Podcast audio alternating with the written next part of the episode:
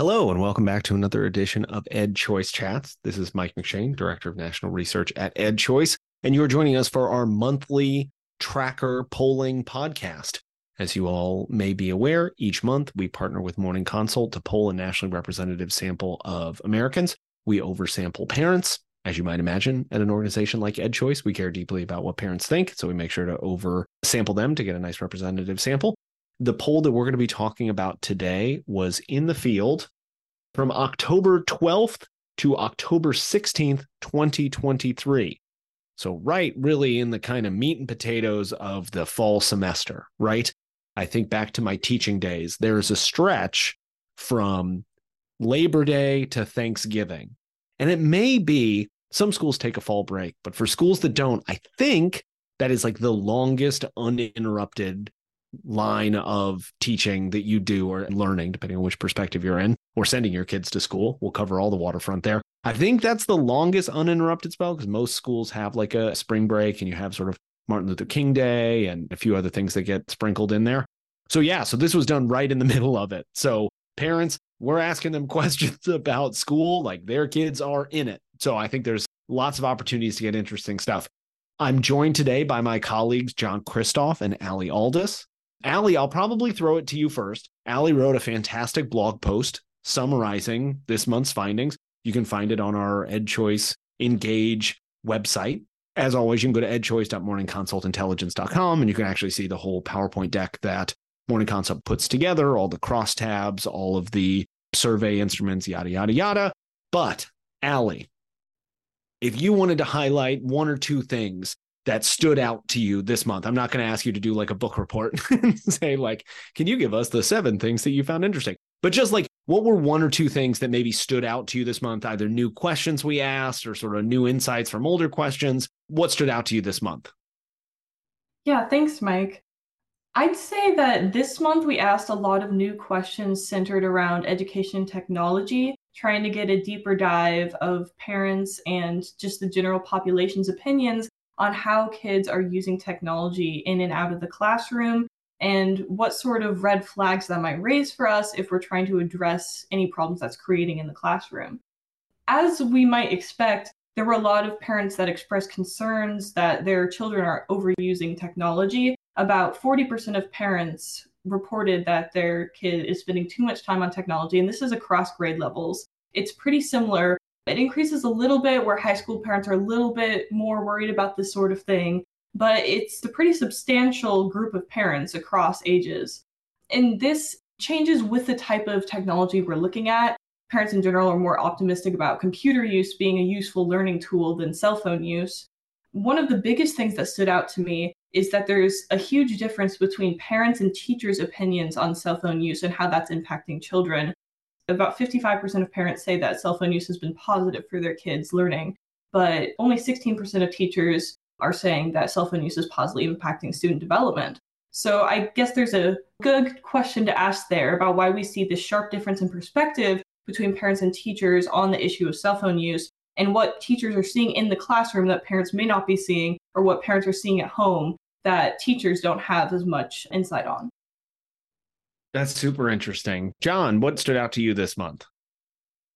Yeah, the technology questions I think remain very interesting to look at all the different ways that we've approached the issue of technology, I think is vital because, you know, technology means lots of different things, of course. I think the first thing that comes to many people's mind with technology in the classroom is, you know, cell phones and, you know, kids particularly maybe in high school or middle school, looking at cell phones instead of paying attention. But if you ask parents just about the use of technology and the effectiveness of technology in education or how helpful or detrimental technology is, things like computer programs that are used to help foster individualized learning and things like that, which can be very beneficial in certain circumstances, but you know, screen time is still screen time. And you know, I think we're still researching how much the effect screens themselves and just the use of screens themselves affect development and things like that. There's lots of questions. And one thing that I found particularly interesting, or one angle to look at all of these different questions that we asked, that I think illustrates this kind of back and forth. You know, there's this, but then there's also this. is just a couple questions about cell phone use, particularly.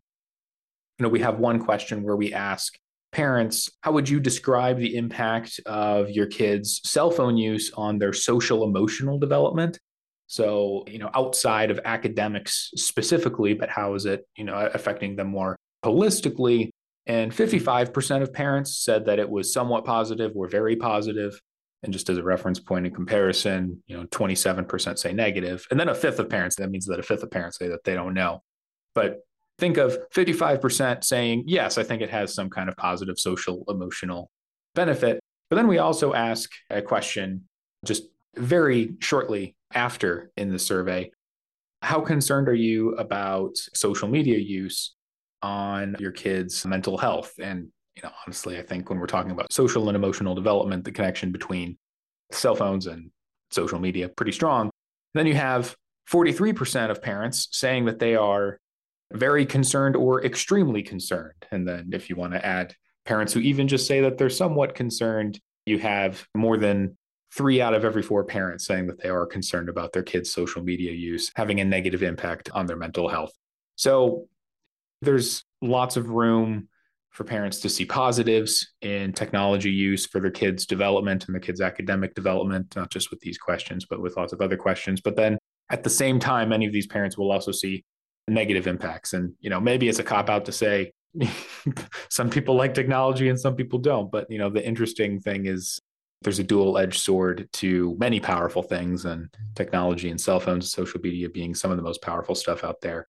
It really comes through here. And this just points to an angle about technology that I think about a lot is whether we like it or not, it's here to stay. You can't wish away a lot of development that's happened, a lot of access to internet and social media that just exists. You can't unring the bell. So the question is, how can you shape that access and how can you shape those tools to ways that help kids' development the best? And I think the more that we lean into that question, I think the more effective and healthier our kids will be.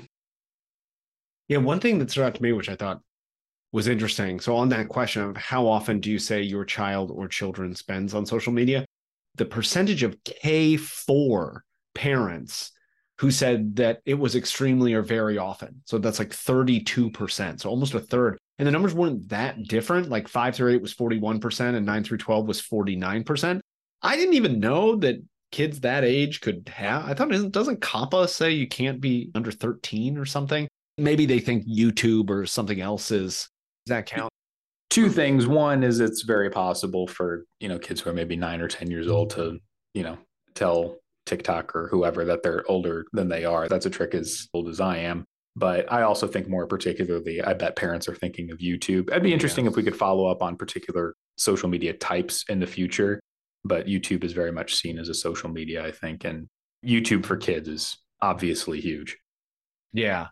And I think too, there was, I mean, the one that really stood out to me was this just the very basic question asking your child, like, do you think they spend too much time on technology about right or too little? Almost no one, you know, rounding to no one said too little, right? Of all school parents, it was 3% said too little. Now, look, a majority, 54%, said about right. So I think that's important to sort of keep in mind. 38% said too much. But then, yeah, across all these other ones, even in, you know, 9, 12 parents, only 4% said too little. There were very few people, which I think is really interesting because I was just participating in a conversation with a lot of rural education leaders. And a big discussion there has always been, though this, I guess this was true in urban schools as well, but around this whole like digital divide and saying that people don't have access to technology or, you know, these types of things don't exist and the opportunities aren't there.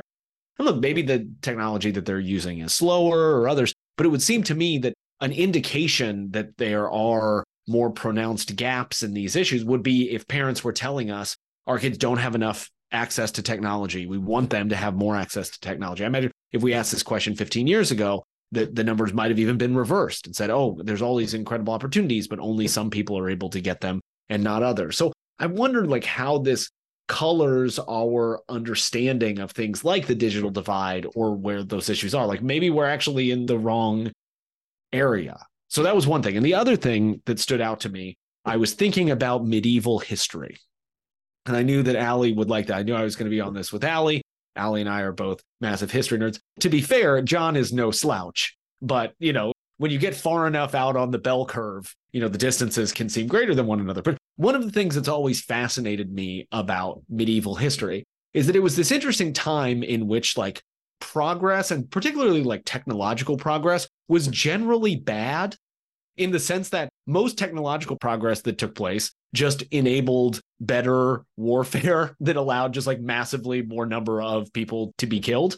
And even progress in things like trade and others. This was a time in human history where the benefits of trade didn't actually redound to normal people. The thing that generally redounded to normal people were plagues and diseases. So quote unquote progress in the middle ages basically just made it more likely for you to get killed either by some battle stewing disease or by a harrowing army ransacking your land. So why did I think of that? I'm thinking about like these technology questions, right? Like obviously I think all of us have thought about these gains in technology and in social media and others at least in the course of the last like 10 or 15 years of this like this is progress and progress is good and all of these it could be good for education. And when I look at these numbers, I can see both sides of it. Like I can see where there's clearly a narrative where you can say, parents are telling us that while they do have concerns about their children spending too much time on education and teachers have those concerns, like by and large, I don't see like alarm bells necessarily going off here that parents are massively concerned. But there's still enough like worrying stuff here to say, I don't know, man, like kids really into social media and really spending too much time on devices. Like this sort of progress might actually be bad. John or Alli, when you look at these things, Okay, this is now we're sort of stepping outside of like the actual numbers and we're just like baselessly talking things like drunks in a bar. But if that isn't what podcasts are for, I don't know what they are. But taking it just sort of like more like holistically, when you look at all of these questions we've been asking, we've asked them of teachers, we're asking them of parents, we're asking them of the general public. Like, how do you make sense of what these technology questions are telling us? It's funny you uh, bring up medieval history because last night I was at Barnes and Noble and they got me with a really cool copy of Life in a Medieval City. But that's neither here nor there. To respond to your question, I think that what we're seeing is that it can't really be narrowed down to whether technology is being a good or bad influence on kids or on the classroom. We're living in a post pandemic classroom where a lot of technology has been brought in, whether we like it or not. And now I think we're realizing it's up to us, it's up to parents, kids, teachers to figure out ways that technology can be beneficial and try to recognize ways that technology can be harmful. So it's definitely a two pronged conversation. And I think that's reflected by a lot of the results we're seeing from these polls. People have real concerns, but we're also seeing real benefits and things that seem pretty promising about how we can use technology to boost the learning experience. And what you were mentioning earlier about having this great divide, how the internet and technology can really boost accessibility, I think that's very true. And it's an important thing to keep in mind as we're looking at these results. Things like computer use being a sustainable resource in the school can be a huge advantage, something that's even maybe required to access career opportunities for high school kids who are looking for jobs. But things like social media use might pose a threat to making sure we can have a good learning environment in the classroom. So I suppose I'm sort of in the same boat as John when I'm not really saying a whole lot of anything, just that there's nuance. But I think that's the most accurate picture that we have here. Yeah, I tend to yes if these kinds of questions, or that leads me to be a little bit more on the techno optimist side of things, I suppose, where yes, technology can be beneficial if we interact with it in a certain way.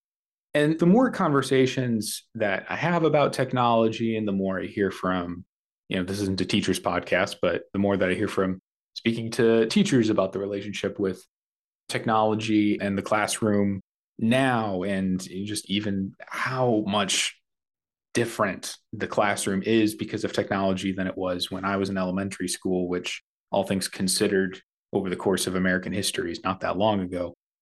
I think actually a lot of the conversations about the relationship between technology and kids' education really is not that different from a lot of conversations that we're having about the relationship between technology and us as adults. You know, we can complain about kids spending too much time on social media. And, you know, there are very few people at this point who have a smartphone who have not had a whole evening go away at some point because they have been looking at a screen so much.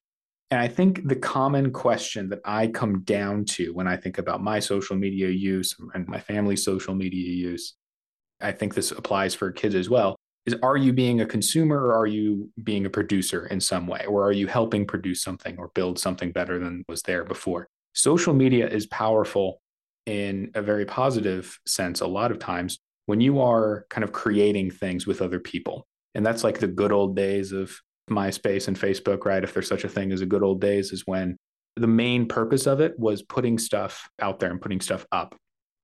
Instagram was the same way before it became much more about consuming different types of entertainment. And, you know, there's always some both and, and you can still do that now for sure. It's just not what people think of when it comes to social media. Technology can help us produce things in ways that we couldn't before. So, similarly, in kids' classrooms now, you have a choice between using technology as a kind of pacifier where you can kind of feel like you're getting work done because you're kind of going through motions or you feel like you've got a handle on your classroom because kids are looking at screens and the colors are giving you know the dopamine responses that kind of satisfy them or you can really focus on for example, the type of individualized learning that you can get done because of technology in ways that couldn't get done before. I used this example last month. We can talk about AI as a potential for increased cheating and things like that. And that's true. But we can also figure out ways to let AI help us create things better than we could before. I would go back to individualized learning. Kids can have conversations with AI and get you know some kind of basic standard level individualized tutoring for free with AI tools that exist online now. So we just got to figure out how to use the tools we have and figure out ways to be producers with them and not be satisfied with just kind of consuming entertainment pacification and the challenges for kids and teachers, I think, are really not that different from the challenges of us as adults, which means that we're going to solve them all together as we kind of navigate a changing landscape here. So, what else stood out to folks? We don't have to be as broad as understanding the nature of technology and how it shapes the human experience. Can be slightly more, uh, more, you know, bring in the scope of things to be a little bit tighter in focus. But Anything else stood out to y'all this month?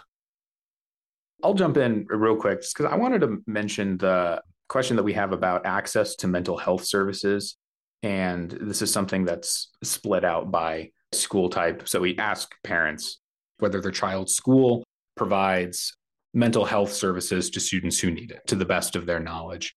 And just to break out by school type, 68% of private school parents say that their kids' school does. 64% of charter school parents say the same, and 58% of public district school parents say the same. And the main takeaway that I have with this is that there's really not a huge sector advantage that public district schools have when it comes to access to mental health services. And I think that's important because I've seen just a number of times in varying levels of seriousness, you know, between Eh, social media and more scholarly sources kind of making these assumptions that public districts have more economies of scale that allow their students to have access to support services, more particularly mental health services, compared to more decentralized learning options like private schools and charter schools. And we've asked this kind of question and variations of it before, and I just kind of want to highlight it now, at least when it comes to survey work there really winds up not being a difference. Maybe more public district schools should be giving their kids access to mental health services, especially considering how much of a funding advantage they have as well, in addition to the economies of scale, if that's a meaningful impact. But when it comes to what parents are actually experiencing, to the best of their knowledge, you know, the private and charter schools are more than holding their own when it comes to mental health services access. Now, I will say with private schools being the highest at 68%, there might be some people out there who find that surprisingly low and, you know, do with that what you will. But I think that's an interesting question to kind of pay attention to. Alli, anything else stand out to you? Yeah, we asked an interesting question about gifted academic programs and how many parents have kids who are enrolled in some form of advanced education. So what we saw was that half of parents said they have a kid taking at least one gifted advanced or honors class at school, which I'm not sure if I had like a formed opinion on how large that percentage would be, but that did stand out to me as pretty striking that half of parents say that their kid is taking gifted classes. And this comes in a lot of forms. We did a little breakdown where we asked parents specifically what kind of gifted programming is offered at their school, like what their kid is enrolled in. And the most common by far was honors coursework. What we're seeing is that far fewer kids are enrolled in advanced placement or IB courses, which I think is interesting because that shows that, well, you may have a lot of students who are taking advanced courses who are considered gifted by their school districts. We're seeing fewer kids enrolled in classes where they'll get college credit for those programs or be able to take those elsewhere and have these standard results to point to as evidence of what they've done. So I'm not sure if that falls more in line of what people might expect for access to those sorts of honors class opportunities. But I did think that disparity was interesting where we have half of parents saying their kid takes honors courses, but only 15% saying they take AP or IB classes. No, I think that's super interesting. I'm glad you highlighted that because that number really stood out to me too. I'm trying to think sort of ex ante if you had said what percentage of students do you think are enrolled or what percentage of parents would say that they had a student enrolled in gifted class or any or honors or whatever, I would have thought the number was much smaller than that, right? If you had told me a quarter or something, I'd say fair enough. And look, maybe the students are taking one, but yeah, no, that really, I thought that was really interesting. And the breakdowns, I mean, were interesting. The, the sort of demographic groups yeah, 76% of private school parents said they had at least one quote unquote gifted child. But even on the low end, like a rural, still 30%, like the very lowest group that we had. So, yes, I think this has caused me to really think a lot about the whole phenomenon of sort of gifted education or honors classes or others it sort of reshaped my perception, which is one of the great things that polling does, right? we have these perceptions in our mind, and then the pollings tell us what's actually happening. Well, look, Alli, John, it was a pleasure as always. This was great. As I said before, you can check out Alli's fantastic blog post on our EdChoice Engage website, where she goes into some of the greatest hits of this. But again, even this podcast and that blog post are just the movie trailer of the actual report and everything that we've done you can head to edchoice.morningconsultintelligence.com and that will give all of the information. You go in the upper right hand corner, there's a little tab called resource downloads. You can see the PowerPoint presentation. You can see the cross tabs. You can see the actual survey we did and the manner in which we did it. And check out all of those things. We really encourage folks to dig into the crosstabs, use the information as they best see fit. And as always, thank you so much to my co hosts here. Thanks to everybody on our communications team who's going to be involved in editing this. And thanks to all of you for listening. And I look forward to chatting with all of you again at some point in the future, hopefully the near future, on the next edition of EdChoice Chats.